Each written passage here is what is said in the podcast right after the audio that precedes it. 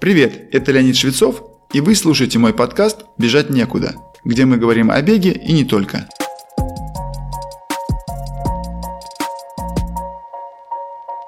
Очень часто бывает такая ситуация.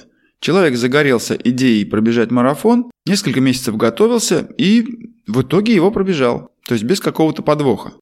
Но историю с первым марафоном и последующим периодом восстановления иногда сравнивают, вы не поверите, с послеродовой депрессией. Лично я никоим образом не приравниваю подготовку к марафону и сам марафон к девятимесячной беременности и родам. По моему мнению, гораздо более значимое и трудное событие. Но некоторые люди отмечают что-то общее, и именно в периоде, который наступает после. То, что после рождения ребенка новоиспеченные мамы зачастую испытывают депрессию, это не секрет.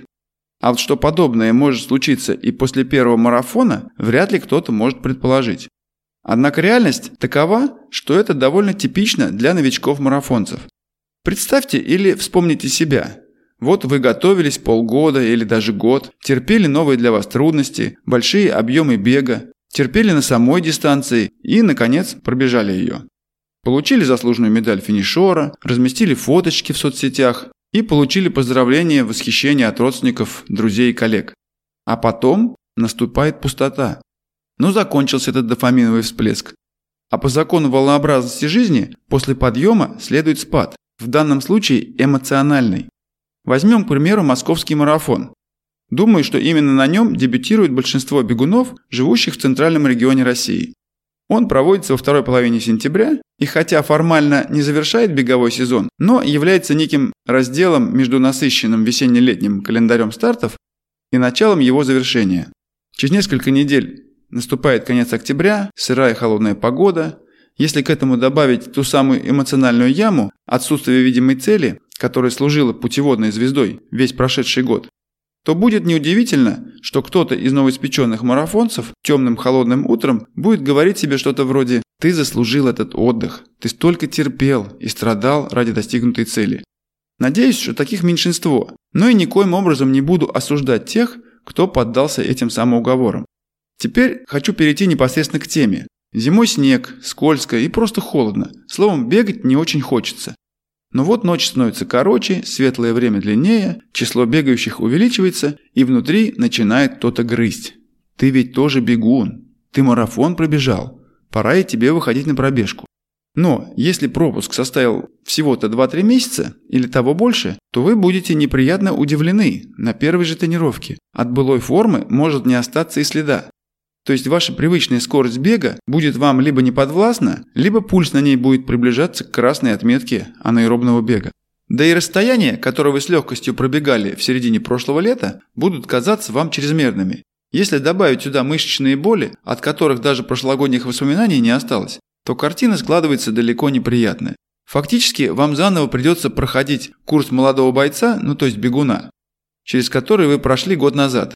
И он был, пожалуй, самым тяжелым. А теперь представьте ситуацию.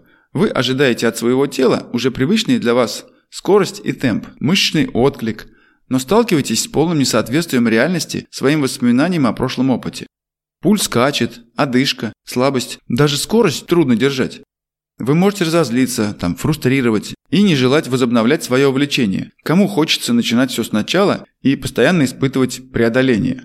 Если ваш возраст примерно от 27 до 32 лет, и вы не набрали пяток лишних килограммов за время зимнего перерыва, то, скорее всего, уже через 2-3 недели регулярных тренировок с плавным увеличением километража вы ощутите начало возвращения в физическую форму. Вряд ли так скоро вернутся ваши прежние темпы бега, но прогресс будет явно заметен. Другое дело, если вам 35 или ближе к 40, а то и больше. Тогда возвращение к привычным нагрузкам может занять значительно больше трех недель. Как же правильно вернуть себя в ранее привычное русло тренировок, которое было частью вашей повседневности менее года назад? Тут можно выделить несколько практических советов, причем их можно пересматривать в сторону увеличения или уменьшения, в зависимости от вашего состояния. Первое, что следует мысленно принять, что только вы можете взять на себя ответственность за свое здоровье и мотивацию к занятиям спортом. Просто дайте обещание себе или публично, Последнее, кстати, отлично работает, особенно если вы объявите на страничке своей соцсети, которую регулярно просматривают друзья. Придумайте себе полезный штраф. Например, вы будете перечислять какую-то сумму на счет охраны парковых уток Москвы за каждую пропущенную тренировку. Ну или что-то подобное. Второе. Вспомните, как мотивировал вас год назад высокая цель – пробежать марафон. Если она вас не сломала, значит вы можете повторить. Возможно, простое повторение того же действия уже не будет вас будоражить, чтобы выходить на тренировку 5 раз в неделю в 6 утра. Тогда слегка усложните ее. Улучшить свой результат на несколько минут или пробежать марафон в другом месте, возможно, по более интересной, но сложной дистанции. Или вообще выйти на старт трейлового марафона. Это вообще отдельный и особый кайф. Кстати, вполне подойдет и какой-то хороший результат на более короткой дистанции, полумарафон или даже 10 километров. Вы быстрее сможете подготовиться к ней, а увеличившиеся скоростные качества позволят вам легче переносить более высокие скорости последующей марафонской подготовки. Третье.